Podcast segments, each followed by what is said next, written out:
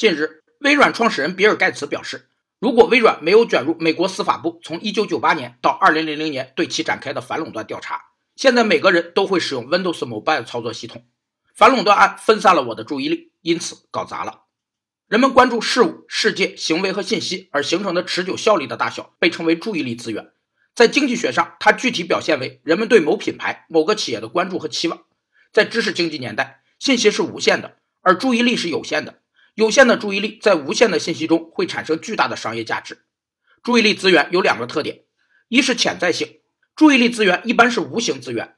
它被开发后就成了消费者实实在在的购买力，但在被开发前却是隐性的。二是抽象性，如果消费者有支付能力，他所关注的某品牌又能维持自身形象，就一定会被消费者接受。